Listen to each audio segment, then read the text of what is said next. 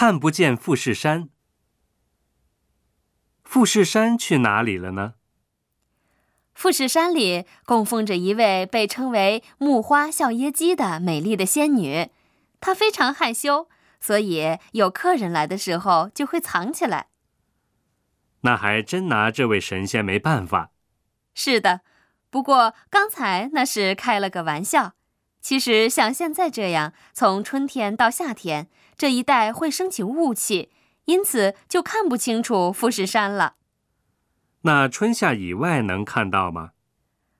空气变干燥了就能看清楚了，尤其是在冬天，从东京都能看得一清二楚。